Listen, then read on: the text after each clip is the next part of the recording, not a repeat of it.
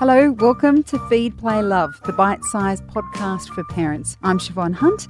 This is a show all about parenting. I speak to experts and carers about everything from fussy eating, toddler behaviour, sleep, and more. School starts back next week, and New South Wales and Victoria say they have a COVID safe plan in place for returning students and teachers.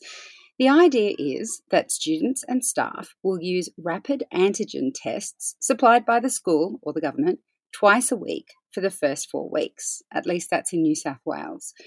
Parents have been instructed to keep their kids home if they have COVID symptoms, which we all know from two years of experience could be anything from a sniffle to a random cough.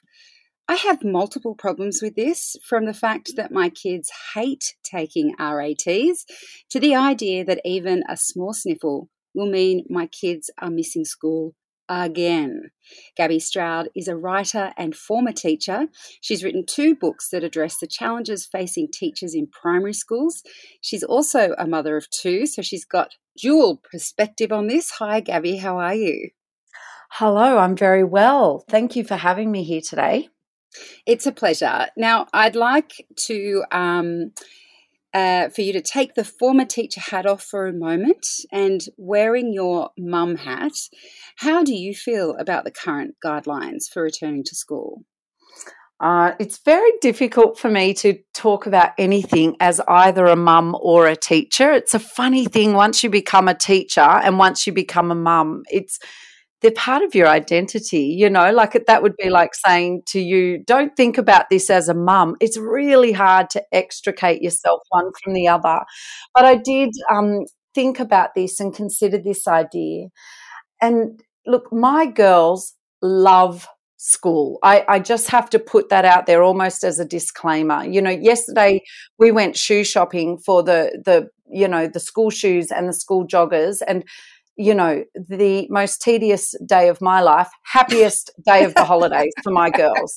They just love it. Preparing for school is just, they just love school so much. And even this morning, you know, my eldest daughter just, I'll just try on my uniform, mum, just to check that it still fits, you know, which was, I'm glad she did that. But this is the level of enthusiasm in my home for school. So I have to put that out there and and in saying that i want my children to return to school. I think school is a great place for our children to be.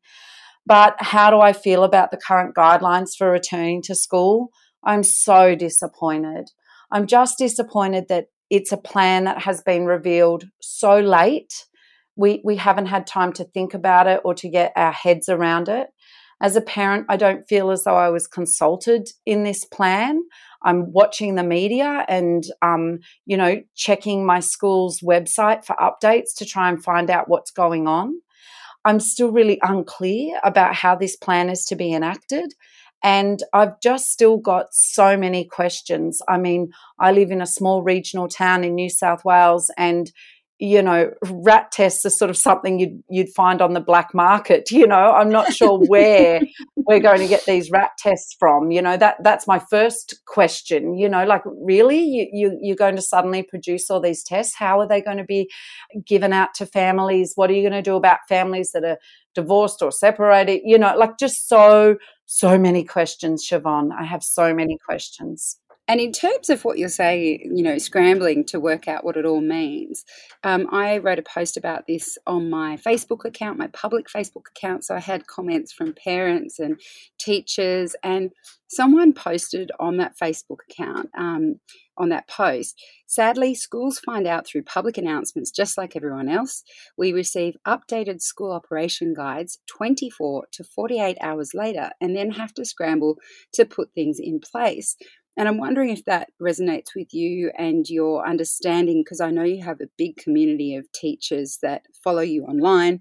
I mm. wonder if you're hearing that sort of thing, because of course, you know, many parents are now looking to their schools saying, okay, so have you got the RATs? Mm. Are you giving them out? We're meant to, they're meant to be free. They're meant to be available. We're meant to do them before our kids go back to school.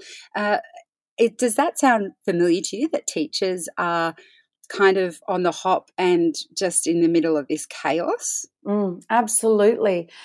And just as that um, person posted on your Facebook page, that is exactly how schools find out. They they're watching the news each night. They're looking for media releases to figure out what's going to go on next. Sometimes the unions will have a little bit of advance notice and they can find out through them, but it absolutely always is a scramble and you know, I've been reading posts where a lot of parents have been saying, What have the ministers been doing? You know, these decisions should have been made. We should have been given more notice. And to those parents, I feel like saying, well, welcome to education. This is what it's always like. It's just that this is a public health issue. The other thing that I know teachers are feeling and you know school communities are feeling. It's this whole idea again of schools will fix it you know we'll we'll give these tests to the schools schools will hand them out you know schools will be teachers will be policing you know if a child has a tickle in their throat or a cough or a sniffle and the teacher will make the judgment on that. It's such a lot of responsibility a lot of pressure to be putting on teachers whose actual job is the business of learning, teaching and learning, curriculum delivery. You know, we're not here to provide, you know, a health service, and yet we're being sort of pushed into that position. I was recently asked to make a comment about this to the ABC News, and you know, I consulted. I've got a small group of um, teachers that I have a chat group with, and I always want to hear from them before I go blurting my opinion out in public. And I and I asked them. I said, hey, "Hey guys, how are you feeling about this? These proposed changes and what it will be?" And do you know what? I, I had crickets. There was no reply. And then eventually, I, I did the interview and figured it out on myself and did my own reading and research. But when they got back to me, they were all like, sorry, Gab, we have just been crazy busy trying to get our heads around it, trying to have meetings to figure out the logistics of this. You know, they are literally scrambling right now you know, mm. not even time to sort of flick a message to someone. They they're really busy and under the pump trying to enact this as best they can. Teachers, like parents, you know, we really do want the best for our kids in this situation. And teachers, too, many of them are parents themselves. So they're trying to puzzle it out from that end. And teachers are human too. They're prone to a touch of COVID themselves. So they're trying to think about how are they managing their health and what, you know, where mm. are they in this picture of, you know, managing a safe return to school? And of course, there are teachers who have underlying health conditions that came mm-hmm. up as well. You know, what are, what's what does this all mean for them? And it's really interesting that you're talking about how that you didn't even hear back from your chat group who are friends mm. that this is just a um, a casual request on your part mm. for, for them because in that feed like there are hundreds of comments about this um, what's going on for schools but in that feed there were there were some parents saying you know, my school sent a letter out. They've been really clear about back to school, what's going to happen one person even said, Oh, my grandson's on Zoom now being explained what will happen. And then still others going, We've heard crickets from our school, we've heard nothing. And yeah, kind yes. of really frustrated that their schools haven't done something when mm. they can see other schools have, which mm. again seems incredibly unfair given um, perhaps it's down to resourcing. Do you think that some schools have been able to come up with a plan so quickly? Absolutely. It, it comes down to resourcing. It comes down to things like, and I'm going to be somewhat political here, but just the over governance of our schools, you know, that, that one state is doing one thing, another state is doing another thing. You know, that alone, it, it creates discord and then multiply that discord out amongst all the schools within that state.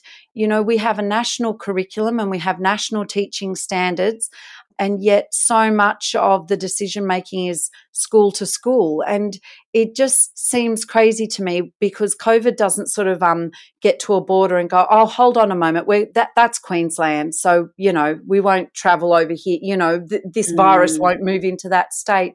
I think what people are experiencing now what parents are seeing and what the wider community is seeing is you know so many of the issues in education are being brought to light because of COVID, you know, this um, sort of disorganization and this lack of unity that happens within our schools, um, you know, and part of that is because we have our independent schools, we have our private schools, and we have our public schools, and each of them are resourced very differently. And yet, at the end of the day, our schools are for our children, and all our children deserve the same and the best, you know, and, and that's really important. And that's a huge issue in education. It seems such a shame to start the school year this way. And I feel for the students, of course. My son's going into year two, so he hasn't had mm. a normal year at school yet. Um, mm. But I kind of, they're kids, they're reasonably resilient and they have had holidays where they've been able to see their friends. But when I think about the teachers going into this year, some of the teachers I spoke to at my primary school were given such a hard time from parents last year that they said they considered quitting.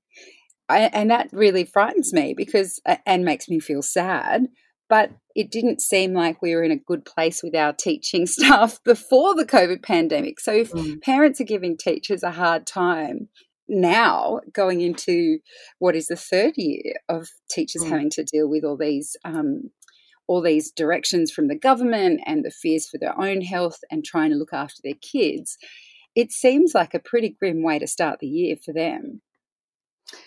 Yeah, look, teachers are feeling incredibly anxious. It's, you know, just as our kids and, and as parents are feeling sort of traumatized by COVID, teachers are too. You know, they've been, like all of us, asked to pivot and swivel and adjust and adapt and new normals. And, eh, you know, teaching's an incredibly complex and challenging job under normal circumstances. So, eh, you know, this has been really tough on teachers. I'm always aware that people have this sort of idea that teachers are just such whingers. And, you know, I don't, I really don't want to play into that. What I would like audiences to understand is that, you know, when you're getting cross at teachers and even at schools for their disorganization or for their lack of clarity or for how they're um, playing things out, it's it's like you're shooting the messenger because really what the the frustration and the traumas that many of us are experiencing as related to school at the moment it's not coming from teachers themselves. It's coming from that higher level. It's coming from you know the government organizations that should be managing this better and having these things better organized more clarity more support more funding. So you know for us to be getting cross at teachers is um, it, it is that whole idea of shooting the messenger teachers are only human they're doing the best they can and whether it feels like it or not because I, I, understand for parents that sometimes it doesn't feel like it but a teacher really wants the best for their student. That's absolutely what they're always all about and sometimes as a parent you can't see or you're not you don't need to see what's going on behind the scenes but there's often a lot of stuff there that teachers are sort of trying to um, you know, protect you from or protect other students from. They're trying to make it a successful place for every student that's in their care. Mm. Teachers are feeling incredibly vulnerable and incredibly anxious at the moment. There was a um, a study that came out, I believe, last year that said that two thirds of teachers are considering leaving the profession. And again, wow. we're going to see an alarming thing play out this year because as teachers get COVID, and they will, and they're off work, we're not going to have the the staff there to replace them. And and you know that's alarming. I've talked many times about attrition of teachers in Australia, and we should be really concerned because they're just not going into the profession and they're not staying in the profession.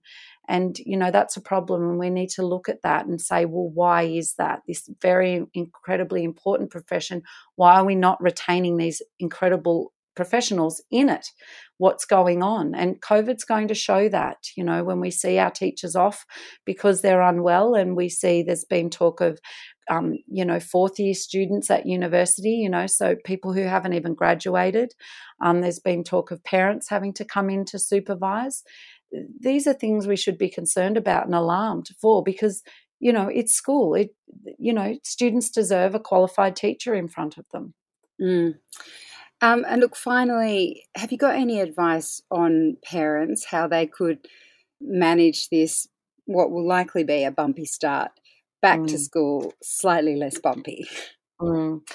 the first thing that I'd like any parent listening to consider is that they are, parents are so powerful in terms of their ability to make change. And so, you know, if this conversation and the issues that are happening right now are sort of stirring something within you, it is time to get political and to sort of look and think about how would I cast my vote? Who would I speak to if I genuinely want change here? And it's not teachers and it's not principals.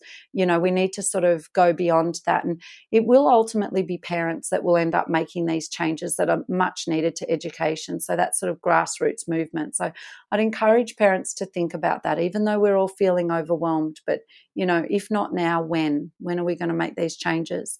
But in terms of just looking at our beautiful little ones who we love, our little children, I would encourage parents to remember you are the first and lifelong teacher of your child. So if you think that, you know what, your kids might need a little delayed start to school, that's your prerogative. That is your right to decide. You know, if you'd like to wait until your child is double vaccinated, you should do that. You, this is your decision to make. You are your child's primary caregiver. You are their first and lifelong educator. And, you know, if you think, you know what, maybe we're going to delay a start to school for this little one in kindergarten or prep, that's completely up to you. You know, I don't want parents to feel as though they're being bullied by schools. Um, you know you you need to do the right make the right decision for your family and the other thing that i'd really like to impress upon parents is that what our children are learning right now the most important thing that they are learning over these important years is how we cope in an emergency, how we cope under stress, how we cope in a really difficult situation. And our kids are looking to us and soaking it up like sponges. So if we go into panic mode, if we become aggressive, if we become stressed and argumentative that's what they're going to pick up on that you know stressful situations mean we we go in and we fight and we you know become combative and we and we fall to pieces or whatever but if our kids are looking at us and seeing an adult who considers information, who makes careful choices, who talks it over with them in an age appropriate way, then they're going to learn that, you know, adversity does come up and it can be challenging and difficult, but you know we can get through it and we and we can manage and we can be humane and kind in the way that we do that. So in terms of practical suggestions on making it less bumpy you know i've sort of gone big on that with the whole you know my advice there but you know i think that um, if we just t- sort of get into that perspective of being the first and lifelong educator having that political agency and remembering what our kids are really learning right now i think that you know parents you'll know then what what are the right things to do to make this potentially bumpy start as smooth as it can be Gabby, thank you as always for your wonderful advice. Thanks for chatting with us today. It is my pleasure. That's Gabby Stroud. She's a writer and author and former teacher. Her two books, Addressing Life as a Teacher, are Teacher and Dear Parents. And you can find out more about Gabby at her website. I'll put links in the notes. I'm Siobhan Hunt. I hope you enjoyed this episode. If you did, please rate and review us so we can reach and help even more parents. And if you have a topic you'd like me to cover, send your email to feedplaylove at theparentbrand.com.au. See you next time.